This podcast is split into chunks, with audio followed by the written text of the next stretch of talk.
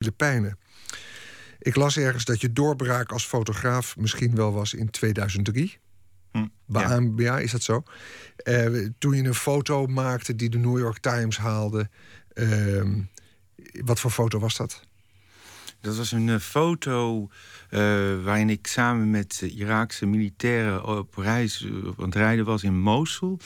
En in een konvooi. En toen werd voor, voor mij de bus waar de militairen in zaten opgeblazen door een, een, een autobom die langs de weg stond geparkeerd. En je had dus je camera's kennelijk in de aanslag, want het was een kwestie van een paar seconden. Ja, klopt. En hoep, je had hem, had hem te pakken. Ja, ja, ja. Hoe werkt dat dan? Als, toen was je dus volop oorlogsfotograaf. Hoe, wat is dat dan voor een omstandigheid? Adrenaline en je zit dan toch in, in een lange tocht. Je bent niet voortdurend alert op dat er iets gebeurt ja, klopt. Ja. Ja. Nee, het was toevallig. Ik had, uh, ik had netjes mijn bril, zeg maar, beschermingsbril op en voornamelijk ook mijn oordoppen in. Uh, dus daarom schrok ik niet heel erg van de explosie. En eigenlijk dankzij die oordoppen, ja, heb ik natuurlijk, uh, zag ik het gebeuren. En het lijkt net alsof een explosie heel snel gaat, maar dat duurt toch een paar seconden. Dus ik heb toch nog drie foto's van de explosie kunnen maken. Er zaten acht mensen in die bus, zijn allemaal om het leven gekomen. Ja, klopt. Ja. Wat dreef jou ooit? Ik zei het, vanaf 2000 ben je actief geweest als oorlogsfotograaf. Wat dreef je ooit om dat werk te gaan doen? Ja, in eerste instantie was het eigenlijk uh, een vorm van uh, spektakel zoeken. waar ik me nu een beetje voor schaam. Maar ook een soort bevlogenheid. Het is moeilijk altijd, zeg maar, om dat te zeggen van... aan de ene kant doen mensen het uit, ja, inderdaad, uit idealisme... en inderdaad het zoeken naar spektakel. En ja, het is altijd een er zijn ook wel mensen, Er zijn wel mensen die zeggen van, eigenlijk, waarom heb je het eigenlijk nodig? met de digitale... middelen tegenwoordig wordt alles eigenlijk wel vastgelegd. Ja, klopt. Ja, ja. Steeds meer het geval, ja. Ja, ben je het daarmee eens? Want er zijn ook weer Mensen zeggen nee, we moeten er juist naartoe. Er is zoveel in de wereld aan de hand. Hm. Het is belangrijk dat er, dat er onafhankelijke fotojournalisten zijn. Klopt, ja, ja, ja. Dat is eigenlijk moeilijk. Je ziet inderdaad dat uh, de manipulatie inderdaad toeneemt. Uh, maar ja, aan de andere kant zien we nu ook wat er gebeurt. En dat, dat vind ik wel een, een positief effect daarvan eigenlijk. Is dat we de, echte, de hardheid van de oorlog uh, nu beter zien eigenlijk. Omdat van alles eigenlijk uh, voorbij komt zeilen. En dat is een kritiek die ik op mezelf heb gehad. Is inderdaad dat mijn foto's eigenlijk iets te gestileerd waren. En eigenlijk een beetje Hollywood-achtig karakter hadden. En dat, ja, dat heb ik altijd moeilijk gevonden uh, om niet echt de oorlog te kunnen weergeven zoals ik hem zelf gezien heb eigenlijk. Ja, je bent ermee gestopt. In wanneer? Een jaar of vier geleden? Vijf geleden? Ja, in twee, uh, 2010 in feite, ja. ja. En daar heb je een verhaal bij. Waarom ben je ermee gestopt? Ja, uh, ermee gestopt inderdaad. Omdat ik eigenlijk te veel gezien heb inderdaad. En omdat ik eigenlijk veel kritiek op mezelf had over ja, eigenlijk een glamourachtige manier van het fotograferen van een oorlog. Um, maar daar, kon je, daar was je toch zelf bij. Dan kon je toch denken van, nou, dat ga ik niet doen. Ik ga, uh... Nee, ik kon het niet kwijt. Ik, ik, ik heb zelfs... Uh, in, in YOLO was het zo dat er een man... die was door, net door zijn hoofd geschoten. Uh, en ik stond erbij en ik maakte de eerste foto eigenlijk. En toen dacht ik van, nou, dat gaan ze toch nooit nemen. En toen heb ik ja, inderdaad zelfcensuur toegepast... en ben gewoon een stukje verder gaan staan denk van nou, dit kunnen ze nog net, uh, net gebruiken, inderdaad. Ja. Mm. Dus, uh, maar dat is de marktwerking van, van, van journalistiek natuurlijk ook. De marktwerking, kranten, tijdschriften ja. willen niet de, de, de keiharde waarheid. Ja. Maar het moet ergens gestileerd worden. Het moet een zekere esthetiek hebben. Um, je zegt, ik ben er ook mee gestopt. Dus er zijn eigenlijk twee redenen waarom je ermee gestopt bent. Ten eerste, je kon de beelden eigenlijk niet meer aan. Je hebt te veel gruwelijks gezien op je netvlies, waardoor je er echt last van hebt gekregen. Ja. Waaruit bestaat die last? Oeh, dat is, uh, dat, dat, is, dat, is, ja, dat is een algemeen drama, zeg maar. Ik slaap erg slecht. Uh, ik, ik moet veel medicijnen gebruiken, zeg maar, om uh, goed te kunnen functioneren. Ik ben aan drie verschillende anti anti-anxiety, anti-angstmedicatie en antidepressief, antidepressiva. Um, ja, en mijn slaapritmes verstoren compleet. Ik ben tot vier uur wakker, dan slaap ik weer tot twaalf uur. dan weer niet, dan ben ik om zes uur weer wakker. ja, dat is moeilijk. moeilijk. Dat, dat, krijg je dus als je er bovenop zit gedurende een aantal jaar. Althans, jij kan misschien niet voor je collega's spreken. Hoewel bekend is dat er natuurlijk heel veel mensen in de keukels komen. Je verdiep je ook in collega's die ook last hebben van dit soort traumatische ja. reflexen. Want jullie zoeken contact. Hmm. Hoe werkt dat? Nou, ik hoor het eigenlijk. ik hoor het eigenlijk uh, wel wat vaker nu. Uh, wat er vroeger eigenlijk een beetje aan de hand was, is dat uh, mensen graag zich heel sterk hielden en graag Ehm, ja, een beetje macho waren over, uh, over het beroep als oorlogsfotograaf.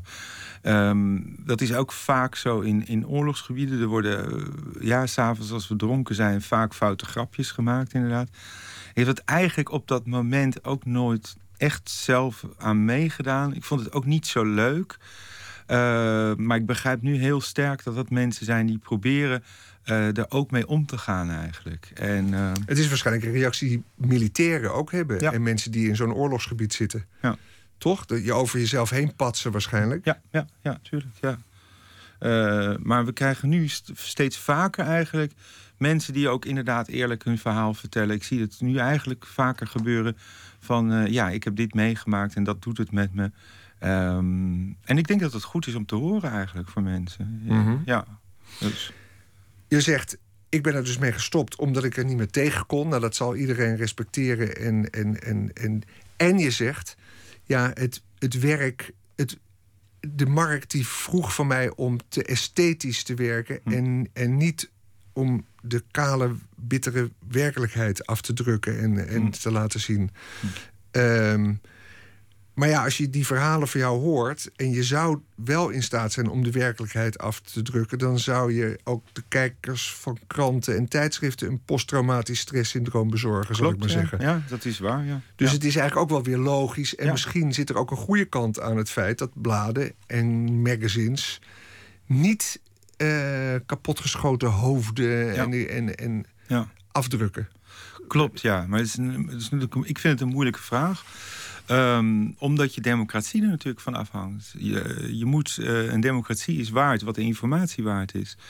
Um, een democratie is waard wat de informatie waard is. Wat bedoel je daarmee? Nou, in feite zeg maar, je, je, kan, uh, je kan alleen maar juiste keuzes maken op het moment dat je weet waar het over gaat eigenlijk. Uh, ik kan wel zeggen van je mag kiezen en ik hou twee handen voor je. Als ik niet laat zien wat voor balletje in de ene hand zit of in de andere hand zit, dan kan je net zo goed stemmen op uh, deze of gene. Maar als je niet weet wat, uh, wat een Amerikaanse president allemaal aan het uitspoken is, um, dan, uh, dan, dan, ja, dan denk ik niet dat je een juiste, goed geïnformeerde stem uitbrengt, inderdaad. Ja, nou, dat is dus een pleidooi voor ja. goede journalistiek. Ja, en daar hoort ook fotojournalistiek bij. Ja. Ja. Maar je zegt, mensen die, die, die, die, die willen gepleased worden in die bladen... en die willen eigenlijk niet de rauwe werkelijkheid zien. Ja. Ik merk het verschil eigenlijk aan uh, mijn leven in Libanon, zeg maar. De, de, de, relatie die ik heb met mijn vrienden hier in Libanon en de relatie die ik heb met mensen hier in Nederland. Mensen hier in Nederland zijn altijd gefascineerd van het verhaal van de oorlog. Die willen het graag horen. Uh, je moet ook niet te ver doorgaan, inderdaad. Uh, terwijl Libanezen die het zelf ook meegemaakt hebben, het liever niet over hebben. En gewoon eigenlijk niet geïnteresseerd zijn. Met bijvoorbeeld de, de Assad-foto. Ik zat in de auto met een paar vriendinnen. Die zei, wat heb je vorige week gedaan? Ik zei, nou, ik ben naar Syrië geweest, heb Assad gefotografeerd. Oh, oké, hoe was het? Ja, nou, was wel aardig. Uh, of interessant. En het gaat eigenlijk een halve minuut later gaat het over iets compleet anders. Interesseert ze eigenlijk helemaal niets. Terwijl hier in Nederland uh, het natuurlijk... Uh, ja, klopt. Ja. Ja. Word je gezien als de fotograaf die het dichtst bij Assad is. Je hebt hem vier keer bezocht en vier keer gefotografeerd. En wij willen natuurlijk allemaal weten van ja, doodenge man en hoe, hoe gaat dat en hoe is hij? Ja. Is hij de doodenge man, de gevaarlijke oorlogsmisdadiger, zoals die in, in ons land zo vaak wordt afgeschilderd? Ja, uh, ja dat is natuurlijk een moeilijke vraag. Uh, Assad heeft, uh, heeft altijd met, uh, ja, ik zeg het altijd maar, hij jong leert met vijf ballen tegelijk eigenlijk. Hij moet iedereen tevreden stellen, de, de facties, alle religieuze uh, groeperingen. En eigenlijk ten tijde van toen er nog vrede was, was natuurlijk zeg maar de, de, de, de moslimbroeders die waren aanwezig. En, en dit element was eigenlijk al aanwezig, waar, ze natuurlijk het regime natuurlijk iedere keer tegen, tegen vocht. Nu zie je eigenlijk wat er uit het, uit het bos komt kruipen. dat natuurlijk minstens net zo eng is. En dat krijg je dan krijg je een soort verharding eigenlijk. Wat je, wat je ziet natuurlijk ook gezien hebben eigenlijk tijdens de burgeroorlog in, in Libanon. Waar mensen zo elkaar haten. En dat, dat gaat generaties duren voordat het er weer uit is. Ehm, ik vind het dan ook eigenlijk een kwestie dat. Dat heel belangrijk is om daar gewoon te luisteren naar iedereen, inderdaad. En te zeggen van het moet zo snel mogelijk eigenlijk weer teruggaan naar een situatie waar uh, mensen uh, kunnen helen eigenlijk. En kunnen leren dat ze elkaar weer kunnen vertrouwen eigenlijk. En dat vind ik dan heel moeilijk om dan een uitspraak te doen natuurlijk. Ja, mm. ja. Um, ja, want je wordt gevraagd naar Assad. Ja. Er wordt hier afgespeeld. Het blijft natuurlijk iemand waar enorm veel bloed aan kleeft. Ja. En, ja, uh, absoluut, en uh, je hebt die oorlogsfotografie achter je gelaten. Maar een portret van Assad behoort aan. Dat doe je nog wel. Of, of, of ook, ook dat.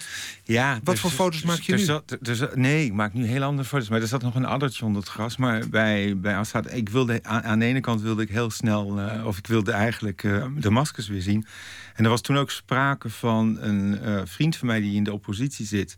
Um, die naar buiten moest.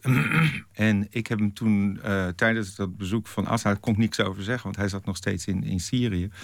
Um, en die, uh, die hebben we dus uh, met zijn vriendin hebben we geprobeerd hem naar buiten te krijgen. Uh, proberen natuurlijk mensen van het regime om te kopen, dat soort toestanden en zo. En uiteindelijk sinds vorige week dinsdag is dat gelukt eigenlijk. Dus die zit nu in Amman. Um, dat heb ik natuurlijk nooit kunnen zeggen, want dat, dat, dat kon ik niet, niet zeggen. Dat is pas eigenlijk vorige week gelukt. Uh, dus dat was ook belangrijk. En aan de andere kant was ik gewoon eigenlijk heel nieuwsgierig naar uh, hoe die eruit zag eigenlijk op dit moment. Dus dat, uh, dat was eigenlijk. Maar de fotografie die ik nu doe, inderdaad, is heel anders. Het is een vorm van fictie. ik werk aan een verhaal. Um, wat ik natuurlijk altijd moeilijk heb gevonden is uh, bijvoorbeeld uh, het interview van de, bijvoorbeeld de Taliban of zo. En dan eigenlijk, ja, Vanity vond het verschrikkelijk spectaculair. Dan moest je naar ergens naartoe. Dan werd je eigenlijk meegevoerd door allerlei mensen. En dan kon je eigenlijk iemand spreken met een hoofddoek op die, die niet herkenbaar was. En uiteindelijk ben je daar dan, doe je uren over of dagen over om zo'n man te spreken. En dan krijg je te horen van, ja, wat willen jullie dan? Ja, we willen alle infidelen willen vermoorden. En er mm. komt voor de rest komt er echt helemaal niets uit. Ze roken gewoon hash en ze zijn gewoon aan het vechten. En dat is het eigenlijk. En ik, ja, ik zei het ook inderdaad van de week nog. Ik zeg, ja, als ik nou op, op de dam ga staan en een kat door midden zaag... Heb, is mijn stem dan belangrijk? Inderdaad. En dat, dat krijgen we natuurlijk steeds vaker, dat we gemanipuleerd worden. Je bent meer op zoek naar poëtische beelden. en je hebt bijvoorbeeld nu werk van... dan zie je een uh, meisje op de Filipijnen... dat aan het spieken is in een schoolklas. En dat vind je eigenlijk waardevoller misschien wel... Ja. Dan, dan, dan doorgaan in die, in die, in die oorlogsfotografie.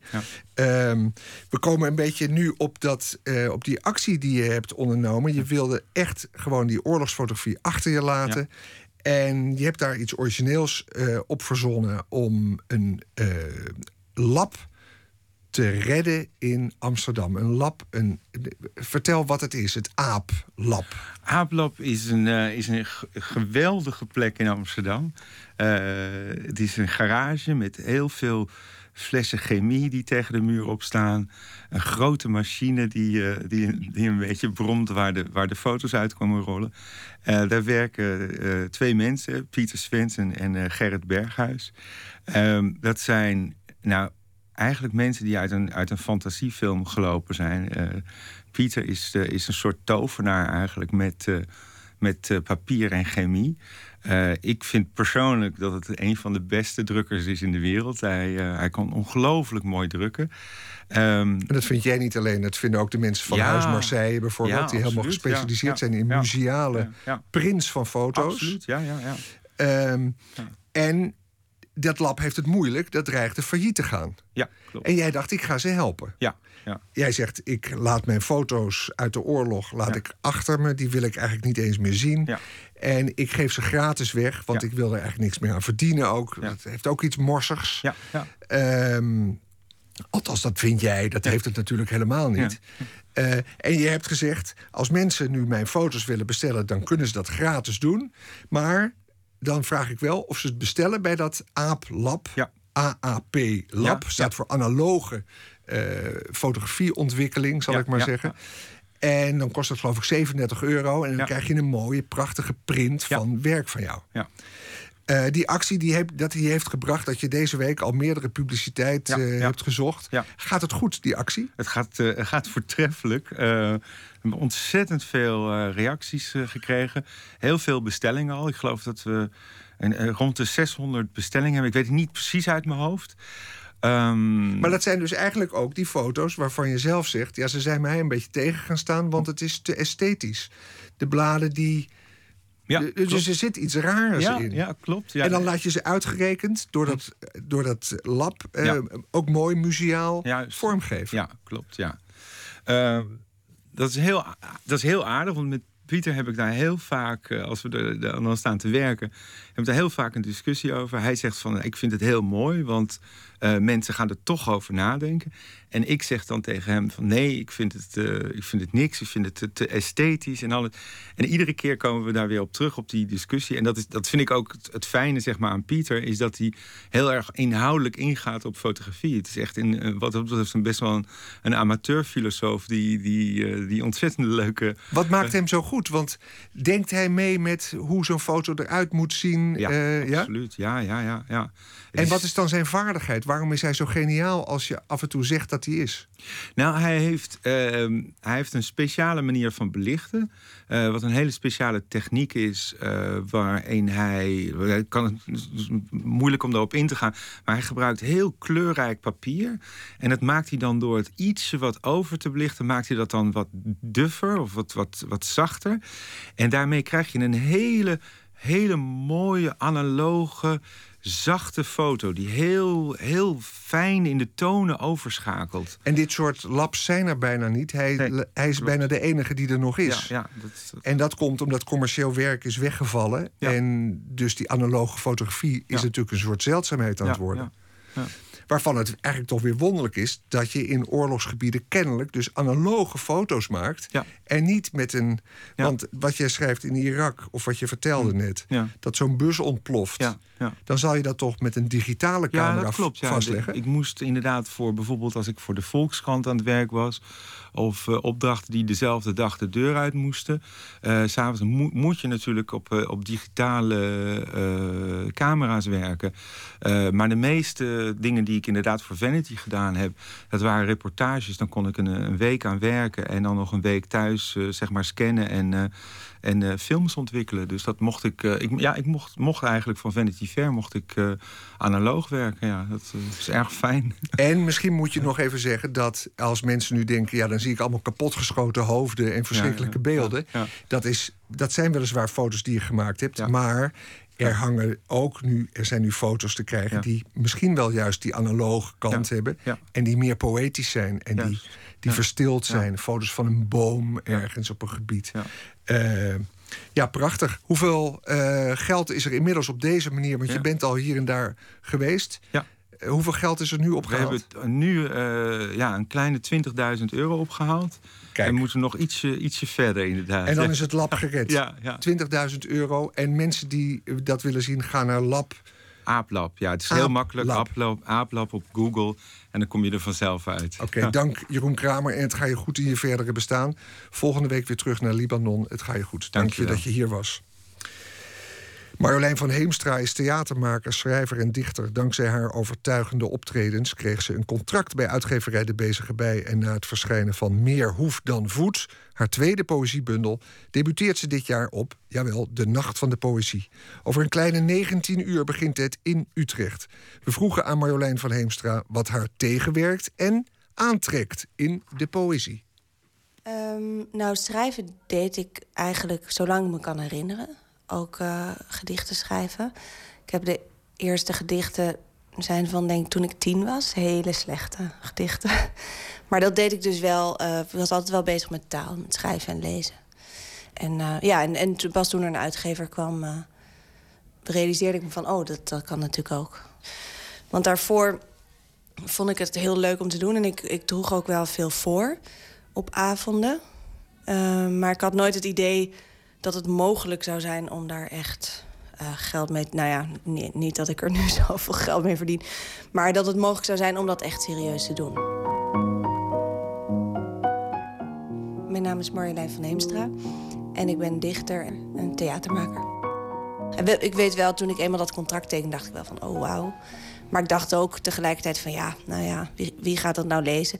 Het is natuurlijk ook, het is best klein in Nederland. Ik bedoel, ik heb geen idee ook wie, wie het leest. Dat is met theater natuurlijk anders. Daar zie je publiek. En dan weet je gewoon wie er komt.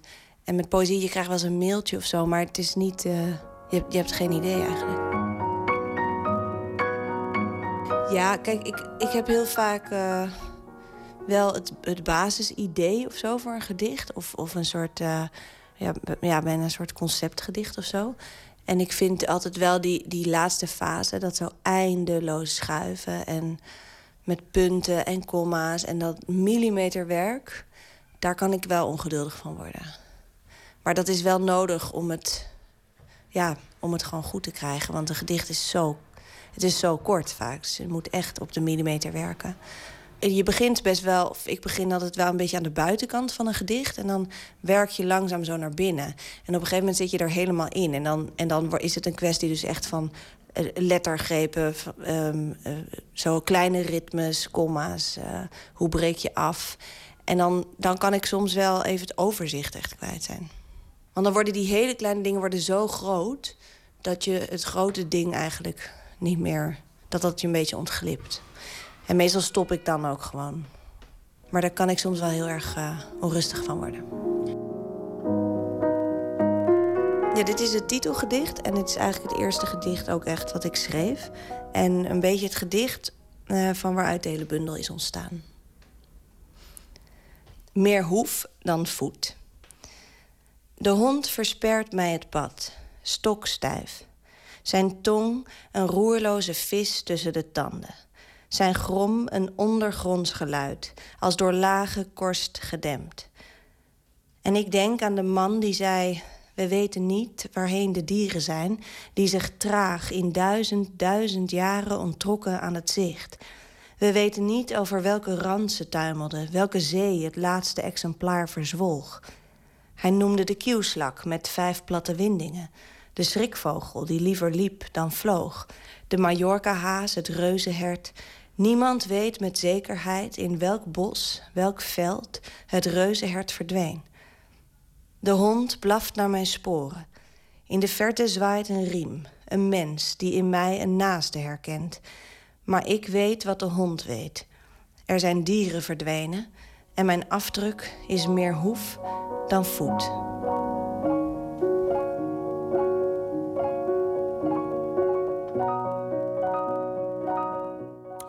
Meer hoef dan voet. Dat is de titel van het gedicht dat Marjolein van Heemstra voordroeg. Meer dichters, interviews en informatie over de Nacht van de Poëzie zijn terug te vinden op vpro.nl/slash boeken. Een bijdrage was dit van Nicky Dekker. Ja, straks na het nieuws van 1 uur gaan we verder met het tweede uur van Nooit meer slapen. Dan bellen we ook vandaag met Gustav Peek. Deze week schreef hij dagelijks voor ons een kort verhaal. Althans, dat hopen we dat hij straks een nieuw kort verhaal voor ons heeft. Straks dus Gustav Peek direct na het nieuws. En aan smaakmaker Adse de Vrieze vragen we wat er op dit moment speelt in de popmuziek. De meeste festivals hebben we nu gehad. Wat voor gevolgen heeft dat voor het clubcircuit? Dat en meer straks na het nieuws van 1 uur. En u kunt ons ook bereiken via Twitter, VPRO-NMS. Ons e-mailadres is nooitmeerslapen.vpro.nl. En ik raad u ook aan om naar Facebook te gaan, VPRO Nooit meer slapen. Tot dadelijk.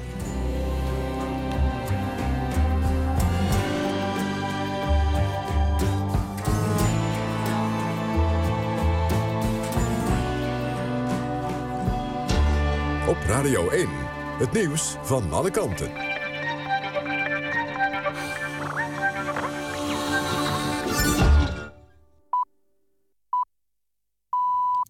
1 uur, Helene Ecker met het NOS-journaal. De VN-veiligheidsraad in New York heeft unaniem islamitische staat veroordeeld... vanwege alle moorden, verkrachtingen en ontvoeringen. De raad vraagt de internationale gemeenschap om veel meer steun... voor de nieuwe Iraakse regering in de strijd tegen IS. De Amerikaanse minister van Buitenlandse Zaken Kerry had de vergadering bijeengeroepen... als steun in de rug voor de nieuwe Iraakse regering. Ook minister Timmermans sprak de vergadering toe. Volgens hem moet er niet alleen militair worden ingegrepen... maar ook humanitair en politiek. Hij riep de VN op in actie te komen... en niet, net als bij de burgeroorlog in Syrië... te lang langs de zijlijn te blijven staan. De piloten van Air France staken nog een week door, tot 26 september. Dat heeft een Franse pilotenvakbond gezegd. Air France biedt klanten tot die tijd de mogelijkheid om hun vlucht gratis om te boeken of te annuleren. De piloten staken tegen de plannen van Air France om veel vluchten uit kostenoverwegingen over te hevelen naar Transavia, de budgetmaatschappij van Air France KLM. De staking begon maandag en zorgt al de hele week voor grote vertragingen. Een onbekend aantal politiemensen wordt verdacht van corruptie en omkoping bij de aanschaf van nieuwe politieauto's. Dat heeft een woordvoerder van het Openbaar Ministerie bevestigd. Eén politiefunctionaris is inmiddels geschorst. Volgens bronnen van de NOS is een van de verdachten een lid van de staf van de korpsleiding van de nationale politie. Een 24-jarige Amsterdammer is overleden na door een tram te zijn geschept. De man kwam vast te zitten onder het voertuig en stierf op straat. Het incident gebeurde in de wijk Osdorp. Hoe het ongeluk heeft kunnen gebeuren is nog niet duidelijk. De politie onderzoekt het incident. Dan nog het weer. Vooral in het oosten nog een paar buien met kans op onweer. Vannacht is het droog en er kan mist ontstaan. Morgen eerst grijs, later af en toe zon. Het wordt 22 graden. Dit was het NOS Journaal. NPO Radio 1. VPRO. Nooit meer slapen.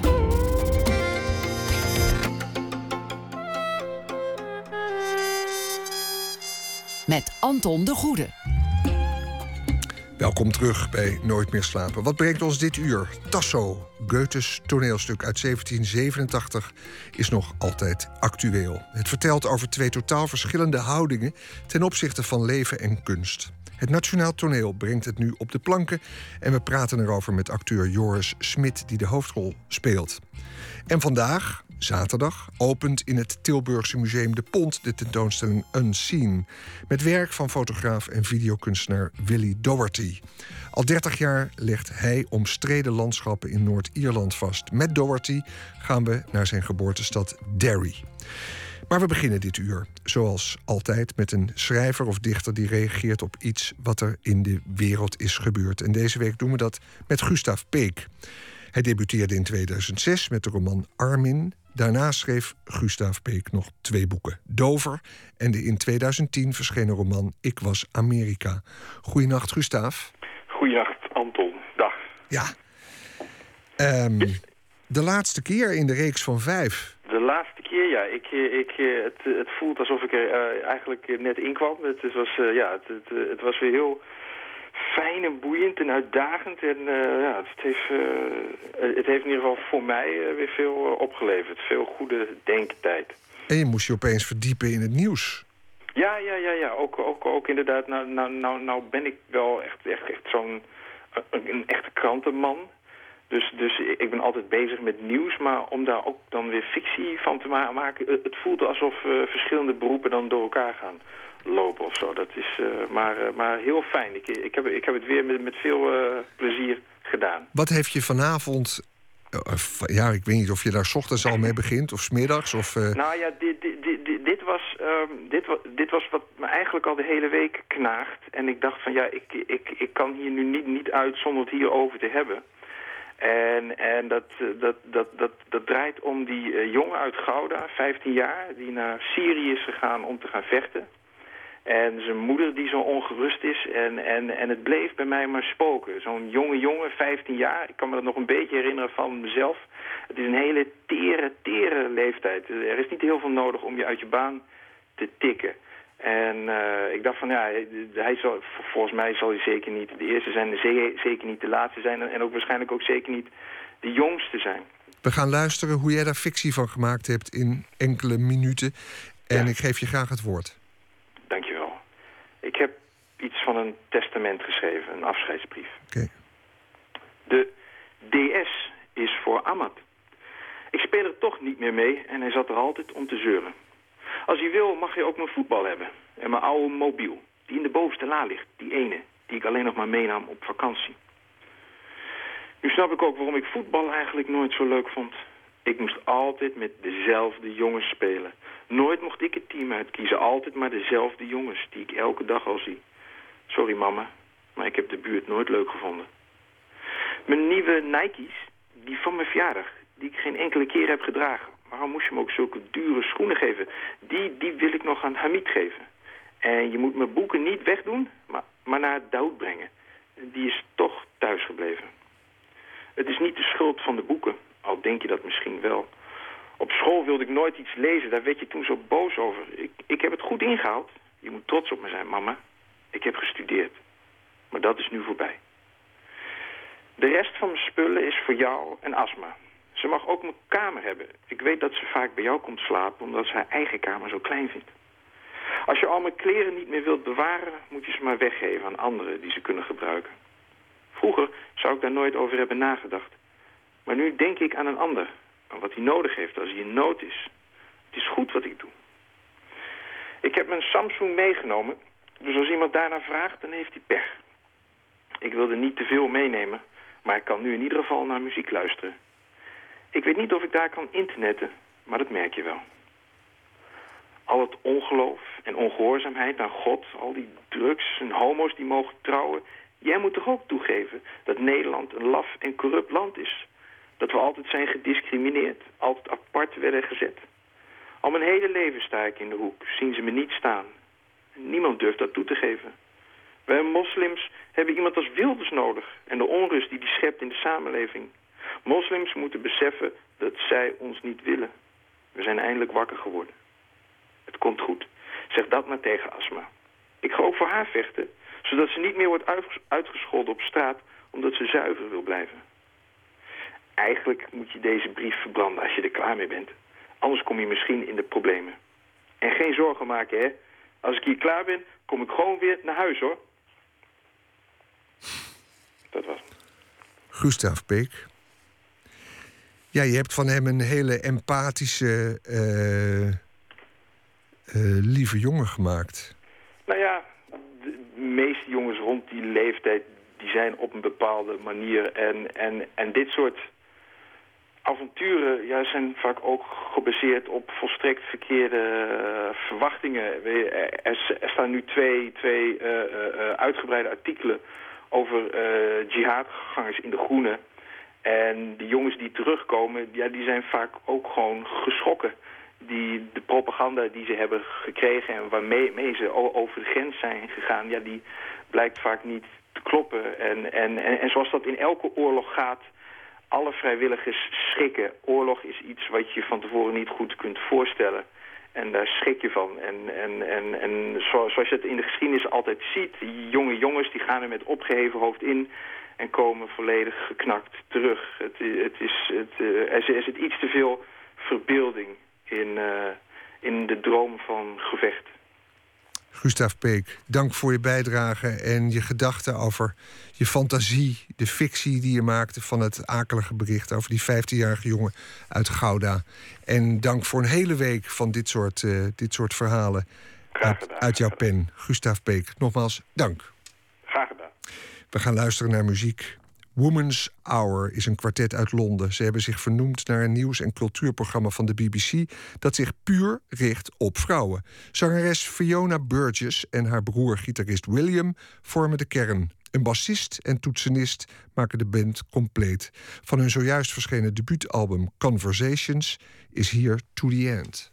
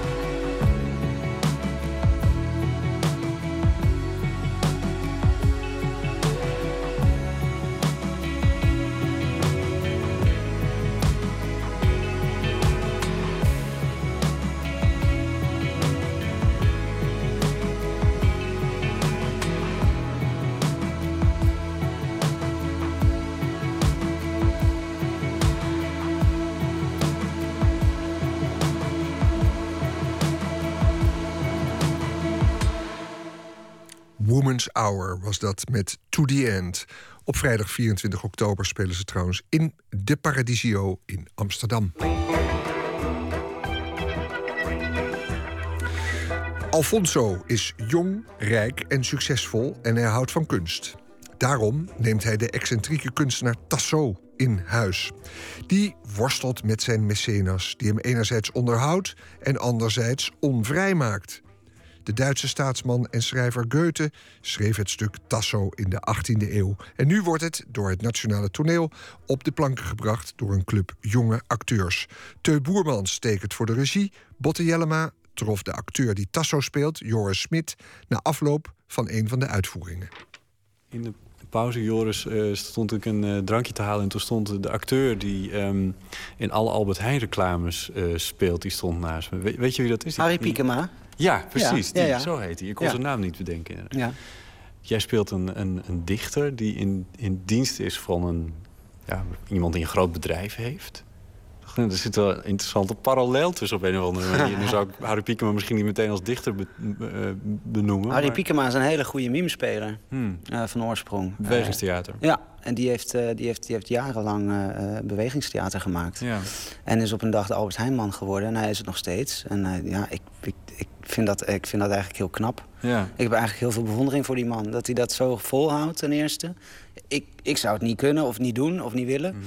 Maar hij doet het met vol verf en ik vind dat hij het heel goed doet. Ja. Nou ja, ik, ik moest er ook even aan denken, omdat je voor de pauze een van jouw teksten is. Dan heb je het over uh, Alfonso, de man die, uh, die dan uh, de baas is van, van Tasso. Hij is mijn. mijn mecenas. Mijn mecenas, ja. dus mijn baas. Ja, ja. Ik, ik word onderhouden door hem en hij geeft mij de vrijheid om, om te doen wat ik wil, om te maken wat ik wil. Ja. Toen dacht ik dus even aan Harry Piekema. ja. Ja. Die wellicht in staat is, door, door zijn werk voor wat hij voor de grote supermarkt doet. Dat is waar, ja. Hij, hij, hij, hij verdient er een heleboel geld mee natuurlijk. En daardoor kan hij doen wat hij wil. Ja. Uh, dat is waar. Uh, uh, ik weet niet hoe hij zijn leven indeelt verder. Anders dan Tasso, denk ik. maar bij Tasso gaat het waarschijnlijk allemaal op het geld... en aan dure kleren die hij kwijtraakt. Ja. En, de, dus het is, ja, het is een heel, heel warrig, warrig mens wat dat betreft, denk ik. Tasso verblijft als kunstenaar aan het hof van hertog Alfonso. Hij is manisch, excentriek en mateloos.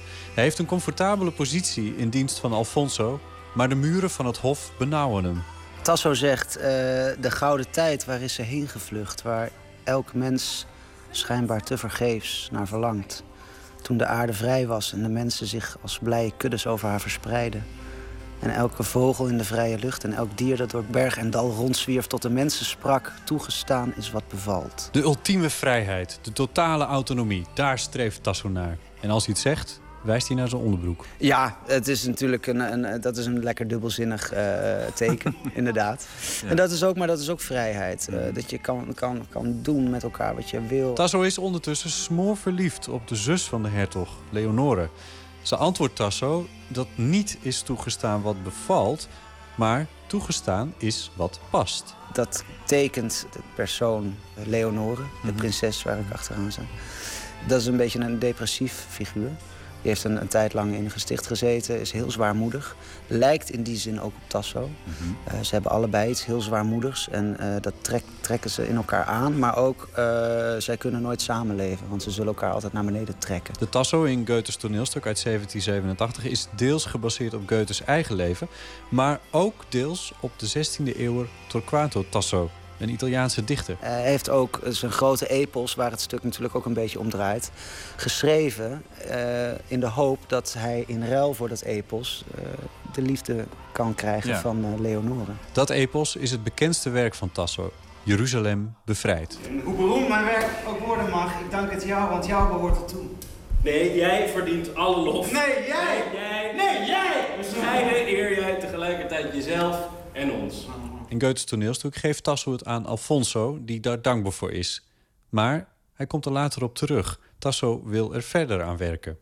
Nou ja, daar heb ik uh, tijdens het repeteren ook lang over nagedacht. Waar, uh, waar, waar het hem dat in zat. Uh, je hebt het ook met een toneelstuk maken of een kunstwerk maken. Dat zodra het af is, ben je het ook kwijt. Mm -hmm. dan, is, dan is het weg. Mm -hmm. En ik kan me voorstellen dat een kunstenaar zo lang mogelijk wil, wil, in dat gevoel wil blijven van het creëren. Het creëren is altijd mooier dan het eindpunt. Ik hoor heel vaak van acteurs van... Ja, het is wel leuk dat jullie van de pers altijd naar de première gaan... of misschien zelfs repetities zien... Maar waar je eigenlijk naartoe zou moeten gaan, is de allerlaatste voorstelling. Daar ben ik het helemaal mee eens. Ja. Ik heb een tijd lang uh, onder Koos Sterpstra gewerkt in uh, Groningen bij het Noord-Nederlands Toneel. Mm -hmm. En die heeft destijds de première afgeschaft en die heeft daarvoor in de plaats de dernière ingevoerd. uh, wat, wat ervoor zorgde dat de acteurs. Er was zelfs geen champagne op de eerste avond. Er was wel pers, maar goed, die kwamen soms ook drie of vier dagen of weken later. Mm -hmm eigenlijk om de acteurs uh, tot het einde van de rit scherp te houden. Je werkt niet toe naar de première, je werkt toe naar de laatste voorstelling. Want je hmm. kunt altijd nog blijven, blijven beter worden. Uh, schaven, elkaar, elkaar scherp houden, dingen veranderen, dingen beter maken. Angel eyes, that old devil sent. They glow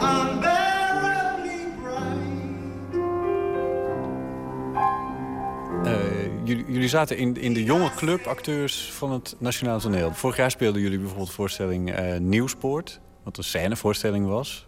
Ook een wat jeugdige voorstelling was op een of andere manier. Mhm. En nu Goethe op zichzelf zit er nog wel wat tussen of zo. Maar was dit een ambitie of hoe is het gekomen? Er zit er inderdaad nog wat tussen, ja. Nou, het is, uh, het is de wens van, van Teun natuurlijk, van ons ook wel... om, uh, om, om, om bij het nationale toneel repertoire uh, toneel te brengen ja, aan, ja. aan de mensen. Goethe, wereldrepertoire. Wereldrepertoire. Dus dat, en dat wordt niet meer zo vaak gespeeld. Dat is ook waar. Het is een van de, van, een van de zwaarste teksten bijna die er zijn, geloof ik. Dus het is... Uh, Goethe zelf zei dat Tasso een van de minst theatrale teksten is die hij heeft geschreven. Ja, hij, hij noemde het onspeelbaar, geloof ik. Hè. En, uh, maar dat, ja, hoe, hoger die lat ligt, hoe groter die, die uitdaging wordt voor ons allemaal natuurlijk. En ik vind ook wel een statement dat we dat als jonge mensen uh, anno nu uh, de wereld in willen slingeren. ik bedoel, we zijn natuurlijk, we leven in een beeldcultuur en, snel en, vluchtig. En kom dan maar eens met een drie uur lang durend teksttoneelstuk waarin vijf jonge mensen staan te rocken. Ja, dat is, dat is ultiem, dat is kicken. En dat is ook hopelijk inspirerend voor, voor anderen. Hoe scherp en snel zijn tand het pure gif in mijn bloedbaan bracht, hoe hij de koorts hoger en steeds hoger stookte, je weet het niet gelaten koud heeft helemaal naar het toppunt gedreven. Jij kent, kent hem niet. Elke zin eh, is een verhaal. Dat is, dat, is, dat is poëzie. Het is poëzie wat we doen, vind ik. En uh, het, kan niet anders dan dat je dat helemaal moet afpellen tot, tot, tot de kern... om, uh, om überhaupt eerst eens aan spelen toe te komen. Dat uh, weet je wel. Want je kunt, ieder, wij, staan, wij zijn jonge mensen, we staan te springen, we willen spelen, weet je wel. We staan, maar wordt het, nee, weg, niks, niks, niks. Ga maar, ga maar zitten. Ga maar ga zitten. Ga eens maar zitten. Nou ja, denken is, uh, spelen is denken, zoals uh, Ton Lutz dat vroeger zei, geloof ik. Jij hebt je blijkbaar zo lang met vreemde mensen bezig gehouden dat jij je vrienden als vreemden behandelt. Dat is juist het gevaar. Bij vreemde mensen hou je je in. Alleen bij vrienden laat je je gaan. Je bent zeker van hun liefde. Je veroorlooft je gevoelens. Je zei al even van elke zin is een verhaal. Want er zitten natuurlijk ook weer fantastische one-liners in deze. Ja. Goethe staat wel bekend om zijn tegeltjes. Hij staat, uh, nou dat kennen we in Nederland nog niet zo goed helaas, maar uh, in, in, in, de, in de Weimar en in de, de, de, plekken waar hij natuurlijk heel bekend is in heel Duitsland, Oostenrijk, dingen, daar, daar, daar, daar, staan koffiemokken van met teksten van hem uh, in elke huiskamer, zo wat. Ja, daar is hij, daar is hij meester in. Ja. Wat is jouw meest favoriete uitspraak die je mag doen? Wat die ik mag doen? Um, nou, ik heb een paar hele mooie volzinnen. Die, die, uh, waar halverwege denk ik, komt er nog een eind aan. um, uh, op een gegeven moment zegt hij, ik wil weg. En dan zegt hij, uh, ik wil weg. En ik vind pas rust als ik in wolkenstof... door mij op vrije wegen opgeworpen ben verdwenen. Nou, dat vind ik een heel mooi beeldend ding. Want ik zie een soort Woody Woodpecker die zo weg... met zo'n wolk stof erachteraan, weet je wel. Ja. Uh, dat vind ik een mooie. Die schiet me nu even te binnen, maar het zit er vol het van. Vol het zit er vol mee. Wie laat in zijn leven leert huigelen, heeft de schijn van oprechtheid mee. Jullie zingen heel veel. Bijvoorbeeld het laatste, wat is dat? Wat, wat waar jullie in, in einem kühlen Grunde. Dat is, een, een, een, ja, dat is een, een, oud lied van de Comedian Harmonists. Die hebben dat gezongen. Ik denk dat het eigenlijk nog wel veel ouder is. Hmm. Een, sta een, een, standaard is het denk ik van jaren terug. Mijn liefje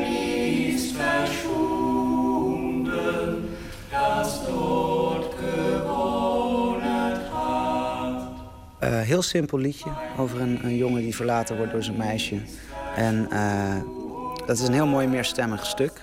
Dat is Close Harmony. Ja. Dat, is best, dat is ook nog wel even repeteren. Om... Ja, ja, dat is belachelijk dat we dat ook nog in de laatste week, uh, weet je, nog even gingen instuderen met elkaar. Maar we hadden een goede, hele goede coach en die heeft ons heel goed begeleid. En dat, dat ging eigenlijk heel goed. We hebben ja, dat, leer je ook op een toneelschool. Dat is toch wel leuk. Dat je dat dan even. Ja, en dan doe je dat heel lang niet. En dan ga je dat weer met elkaar doen. En dan, ja, dan, dan weet je weer ongeveer. Oh ja, zo gaat dat. Weet je. En dat is eigenlijk het aller, allermooiste om, om, om samen te zingen. We beginnen de voorstellingen ook altijd uh, voordat het publiek binnenkomt. Doen we even dat nummer met elkaar. En dan zijn we heel erg samen. En dan, uh, dan uh, mag het publiek binnenkomen. En dan, dan mogen we. En dan doen we het. Ja. Hör ich das Mühlrad gehen, ich weiß nicht, was ich bin. Ich möchte am liebsten sterben. Da wär's auf einmal still. Ich möchte am liebsten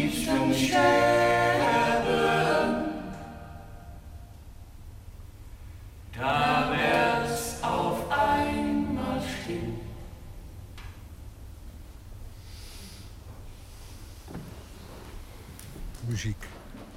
Muziek uit de voorstelling Tasso. En applaus. Het was het einde duidelijk. Acteur Joris Smit, die Tasso speelt in het gelijknamige stuk van het Nationale Toneel. Tot en met 22 oktober is het te zien in diverse theaters door het hele land. De bijdrage hoort u van Botte Jellema. Misschien wel een goede tip. Niet naar de première, maar misschien juist naar een latere opvoering. Dit is VPRO's Nooit meer slapen. Het is nu vijf over Nee, vijf voor half En intussen tellen we af. Nog zo'n 18 uur te gaan. En dan begint de 32e editie van de Nacht van de Poëzie. We hebben er veel aandacht aan besteed. 21 dichters gaan er optreden. Maar er is ook muziek. Zo geeft de Amerikaanse muzikant Rufus Wainwright er een kort concert. En dat is natuurlijk bijzonder. Hij scoorde nooit echt een grote hit. Maar zijn muziek is veelvuldig te horen in films. En van hem draaien we nu het nummer, u herkent het, Going to a Town.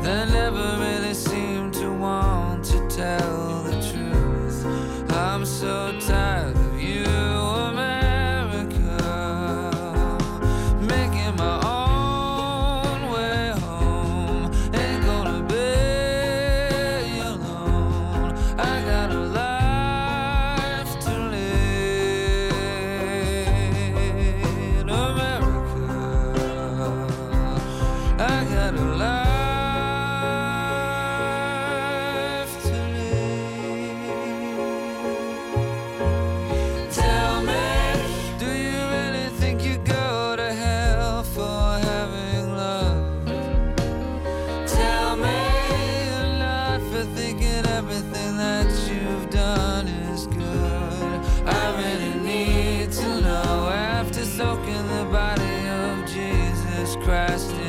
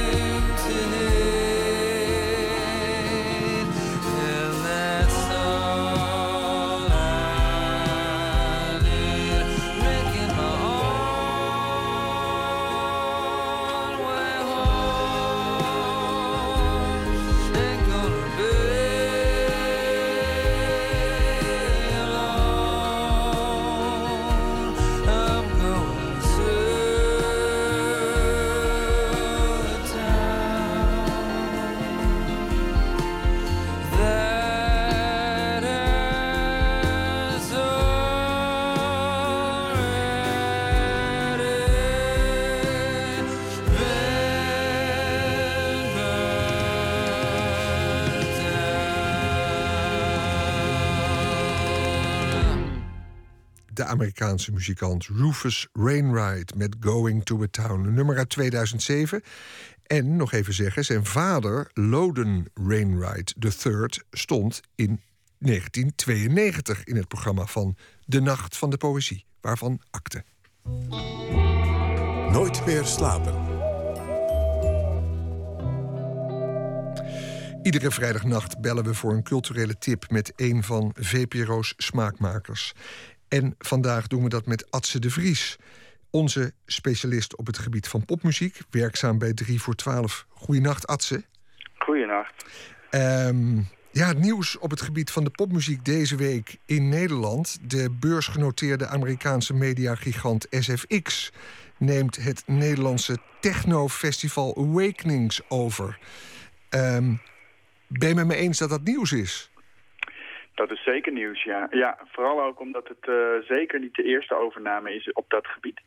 Eerder werd al voor uh, uh, iets van 150 miljoen werd IDT overgenomen, een grote organisator in Nederland.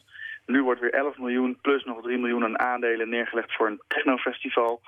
Awakenings dus, dat, dat bestaat al sinds 1997. Dat is echt een, een bekende naam in, in de Nederlandse danswereld. En het komt allemaal uit de koker van één man, Robert Sillerman. Een, een puissantrijke figuur, flamboyante kerel ook. Die echt gezien wordt als een soort motor achter de ontploffing. Echt het, grote, doorbrekende mainstream van de elektronische dansmuziek in Amerika. Wij hebben het hier natuurlijk al lang groot. En Amerika heeft het toch een beetje liggen sluimeren. En nu wordt er ineens groot geld verdiend met die dansmuziek. -hmm. Ja, um, deel jij trouwens het enthousiasme voor dat soort festivals? Ja, nou, het, het, is uh, sowieso enorm belangrijk. Als je ziet hoeveel mensen in Nederland er naartoe gaan. Awakenings is wel een goed voorbeeld. Uh, dat heeft een buitenfestival in de zomer. Daar gaan 60.000 mensen naartoe. Um, ze hebben ook nog eens indoor festivals. Ze hebben dit weekend hebben ze in Eindhoven twee avonden in het, in het klokgebouw. Dat is toch ook weer twee keer 5000 man, gok ik zo. Ja, dat is gewoon een enorme power. En dit is alleen maar één organisator. Uh, ja, dat, dat is gewoon uh, eigenlijk alleen maar groter geworden de afgelopen jaren. Echt, ja. echt belangrijk. Zo'n beetje alle grote Nederlandse dansfestivals zijn nu in, in, in handen van het SFX. Heeft dat nog ja. bepaalde gevolgen? Ja, dat is de vraag. Wat voor de mensen uh, die, die de eigenaren van die bedrijven is het belangrijkste is, is dat ze hun concepten heel graag naar het buitenland willen brengen. En dat kost natuurlijk heel erg veel geld.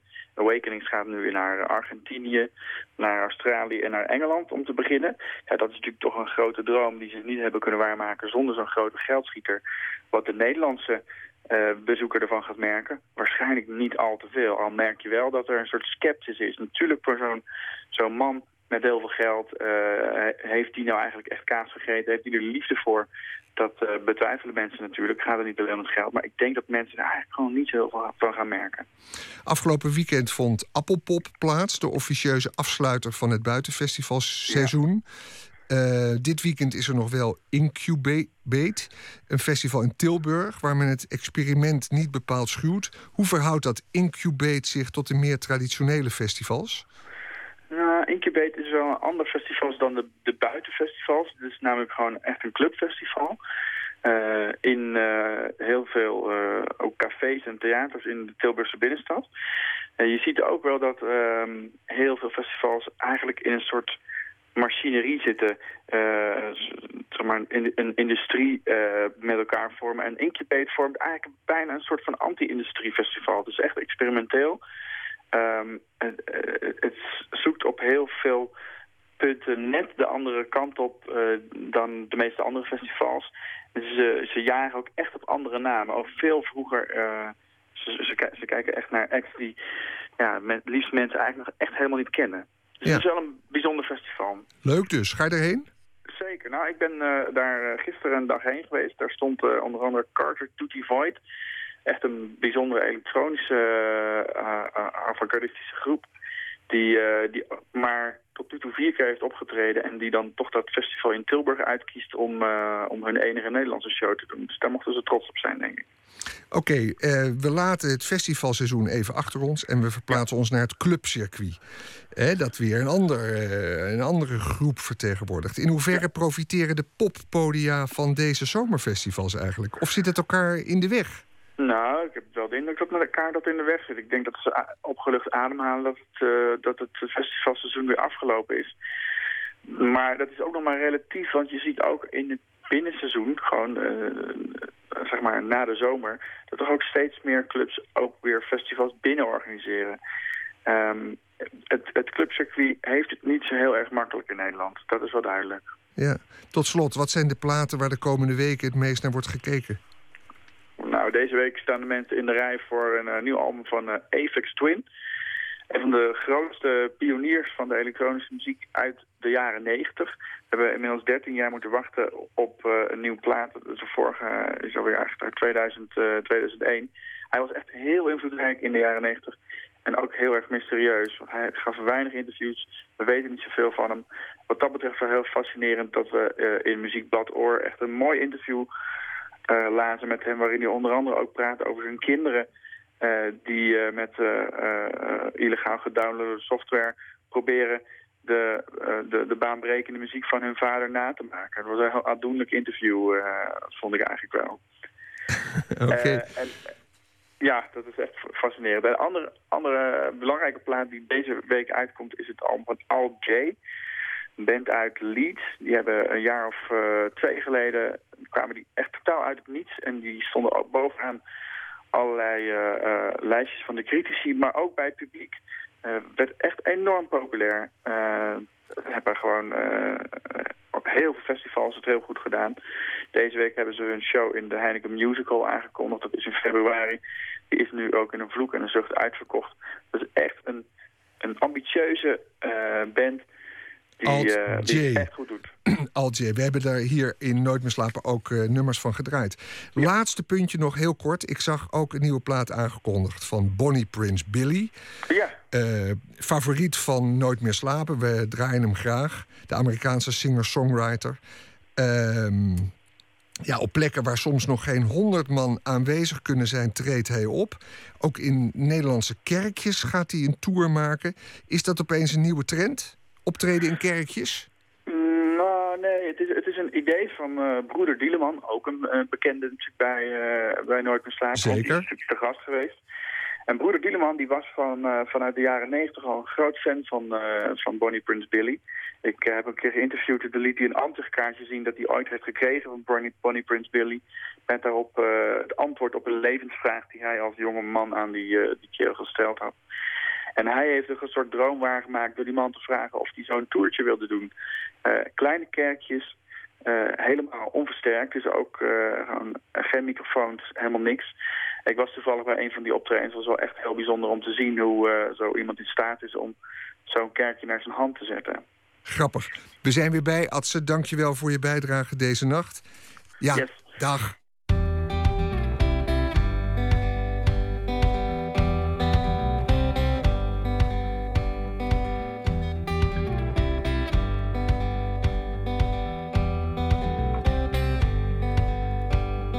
Talking like we used to do.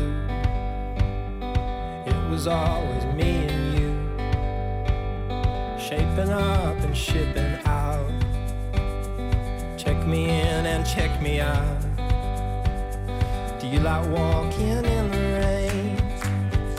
When you think of love, do you think of pain? You can tell me what you see. I will choose what I believe.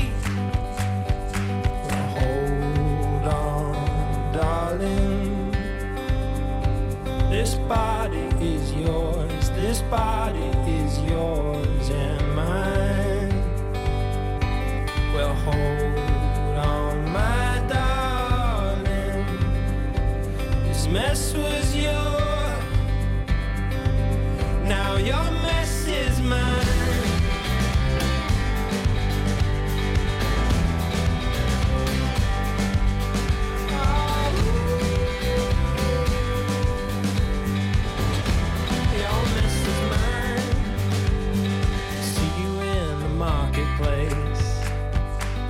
walking round at 8 a.m. I got two hours before my flight. Luck be on my side tonight. You're the reason that I feel so strong.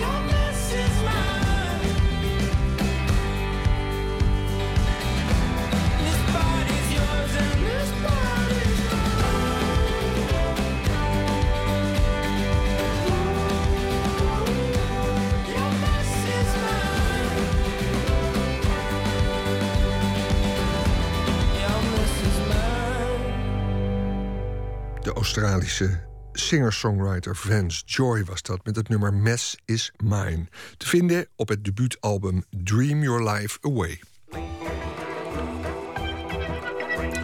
Wat doe je met de pijn en trauma's uit het recente verleden als er na een gewelddadig conflict eindelijk vrede wordt gesloten? Fotograaf en videokunstenaar Willie Doherty wil de geschiedenis van Noord-Ierland verbeelden. Hij legt al 30 jaar zogeheten besmette plekken vast in zijn geboortestad Derry. Plekken waar dingen zijn gebeurd waar de mensen liever niet over willen praten. Later vandaag, zaterdag dus, opent in het Tilburgse Museum de Pont de expositie Unseen met werk van Willy Doherty. Jacqueline Maris ging naar Derry en zocht Doherty op.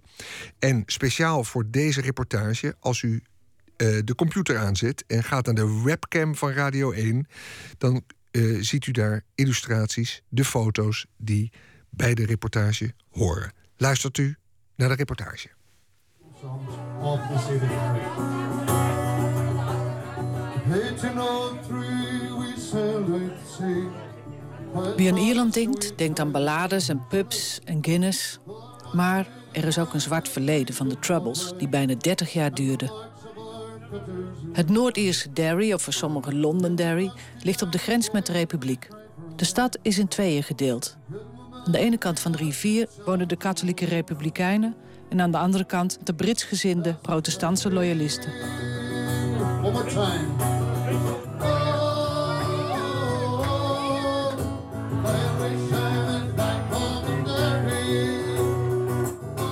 Fotograaf Willy Doherty groeide op in de republikeinse wijk Bogside.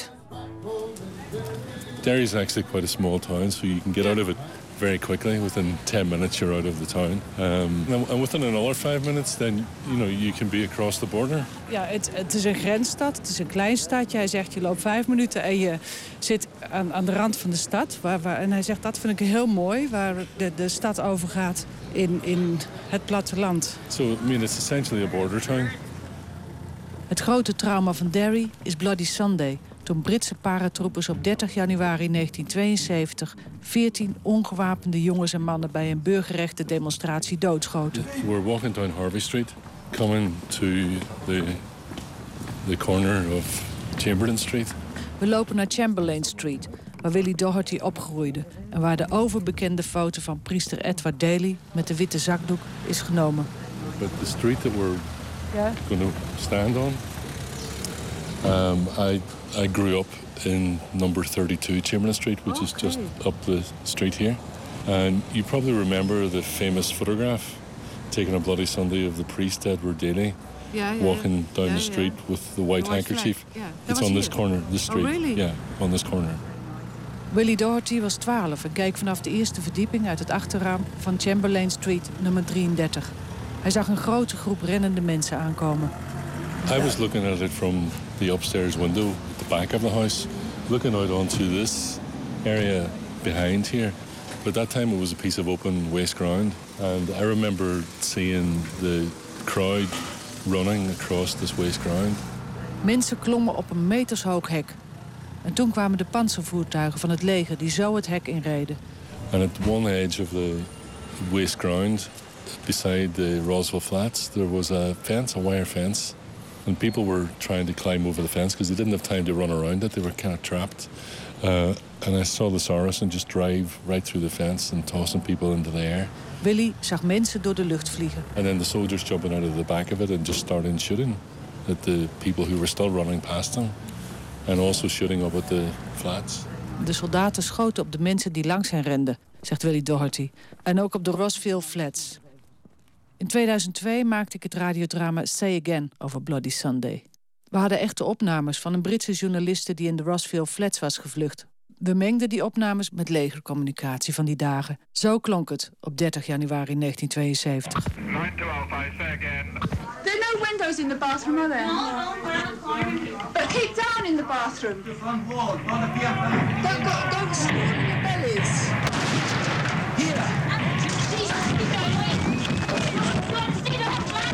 You get hit? You shouldn't have got near the window. What area of the box side is it? Was it one end or two side of it?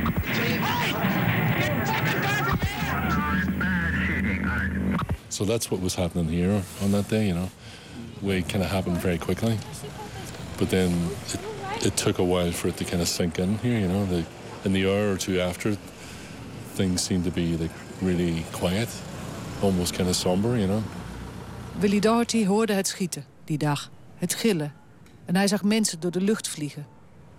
Maar het stond op geen enkele foto of film.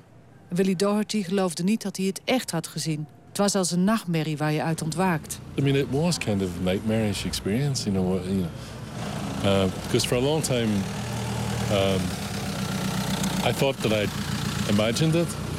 I kind of had this sensation that I had dreamed it, or that I misremembered it, or it seemed strangely kind of foreign somehow, you know. Voor Willy Doherty is het beeld van de mensen die vanaf het hek door de lucht vliegen... omdat de panzerwagens het hek rammen, een onwerkelijke droom. just that moment, you know. I mean, completely recklessly, they just drove through th- this fence while people were climbing over it. And the fence was like, you know, probably three or four meters high, you know, it was, it was tall enough, you know. Tijdens het officiële onderzoek naar Bloody Sunday, dat in 1998 begon en vele jaren duurde, wordt de situatie gereconstrueerd. En dan beseft Willy Doherty dat zijn herinneringen waar zijn. In zijn werk wil hij die gemeenschappelijke herinneringen van Derry vormgeven, maar niet met clichés. A lot of the photographs that I was familiar with from the north of Ireland, you know, were like British soldiers on the street, um, children at barricades, uh, older people or women caught up in riot situations. You know, there was a kind of a, a stock set of images that were kind of overused, you know. Hij moest een nieuwe beeldtaal vinden om dit soort onwerkelijke, traumatische gebeurtenissen te plaatsen. Documentaire fotografie schiet tekort, vindt hij. I mean, I guess one of the frustrations I had with documentary practice is that it kind of reduces the people who live in the place to a kind of collective victimhood, you know?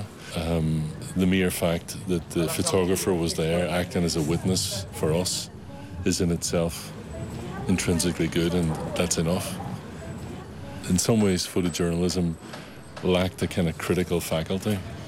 Documentaire fotografie is vlak, volgens Willy Doherty, en vertelt niet het echte verhaal.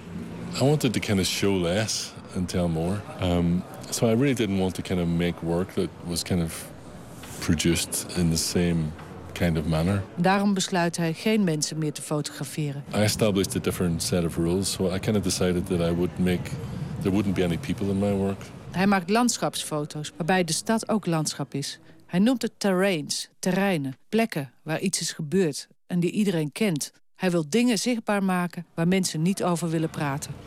I mean, obviously in the work that I make, I'm kind of interested in how those traumatic memories exist, how they kind of stay with you, how they live, you know.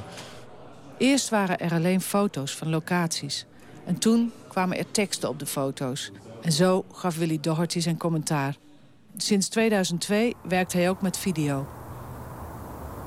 The scene reminded me of the faces in a running crowd that I had once seen on a bright but cold January afternoon. Ghost Story uit 2007 gaat over wat hij zag op Bloody Sunday. So in some ways, the, the opening sequence of Ghost Story recounts that mo those moments that I've kind of just described to you, you know. Um, that experience of seeing this image of the crowd running. We bewegen ons langzaam voort op een landweg met aan beide kanten bosjes. De camera zweeft licht van links naar rechts. Acteur Stephen Ray leest de tekst die Willie Doherty schreef. Men and women slipped on icy puddles as they ran for safety. A few, in their panic, ran towards a wire fence, further trapping themselves. As they scaled the fence, a military vehicle drove through it, tossing them into the frosty air.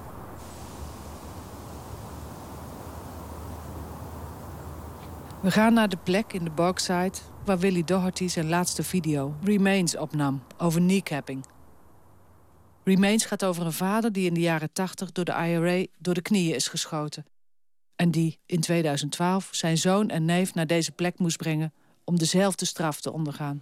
So it's it's one of those places that although it's within the Bogside and within the city, we've only walked ten minutes from the city centre. You can see that it's it's a it's a space, a small space within the city that seems to be kind of on the fringes of any kinds of uh, ideas around reasonable behavior. Hij zegt van het is, het is tien minuten van het stadscentrum af. Ik zie de stadsmuren daar aan de andere kant van de Bogside. En hij zegt dit is nou echt zo'n plek aan de randen waar de mensen hun vuilnis dumpen en hun kinderen door de knieën schieten. 2012. People dump their rubbish here. People shoot their children here. So I mean, it, it's quite a bizarre little place, yeah. Bring your son at 10 o'clock, he said. Like father, like son. Isn't that what they say? The, the, the architecture of this has really not changed that much. I mean, I made a photograph here. So in 1985, I made this photograph, Silence After a Kneecapping, knowing that this place was somewhere that was used for kneecapping. De foto Silence After a Kneecapping die Willie Doherty in de jaren 80 maakte... laat zien wat de video Remains van nu laat zien.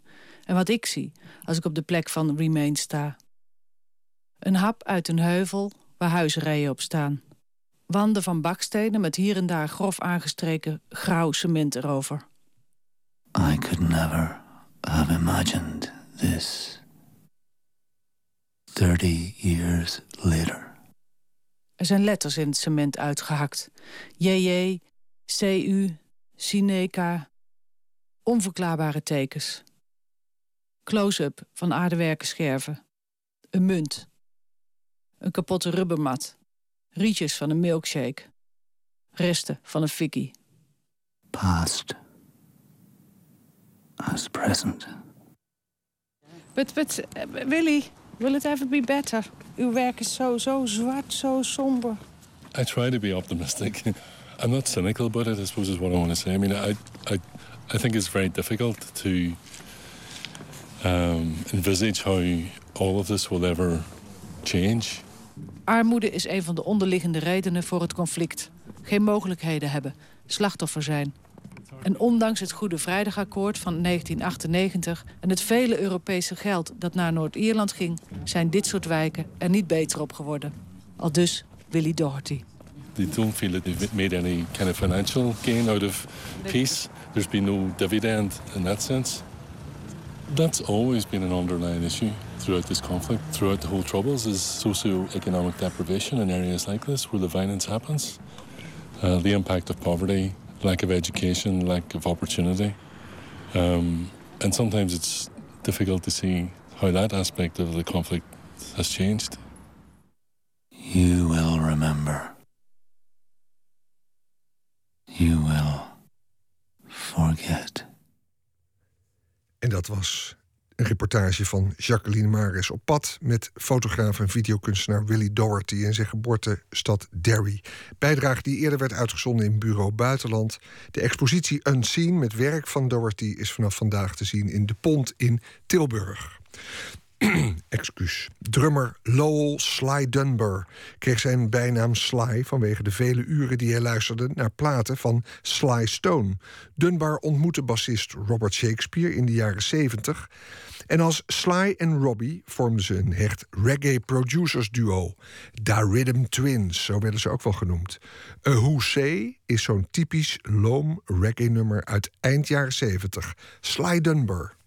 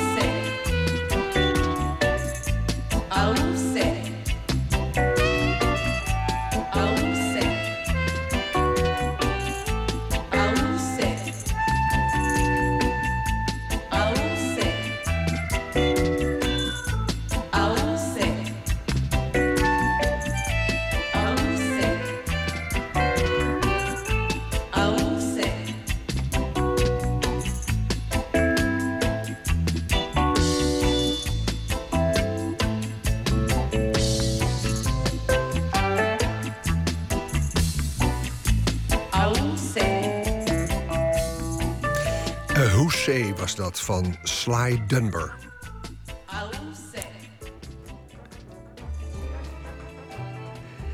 Ja, en het is bijna twee uur. Deze aflevering van Nooit meer slapen zit erop. Ik vertel nog iets over de uitzending van maandag. Dan zit Pieter van der Wielen weer op deze stoel... en ontvangt dan de Vlaamse muzikant en filmmaker Tom Barman. Bekend als voorman van de Antwerpse formatie Deus. heeft in Kunsthal Kade in Amersfoort een expositie over Belgische kunst. En die heeft de prachtige titel De Vierkantigste Rechthoek. Straks, na het nieuws van twee uur, kunt u hier luisteren naar Woord. Ofwel gesproken woord uit de rijke Hilversumse archieven. Tot later. Dag. Op Radio 1, het nieuws van alle kanten.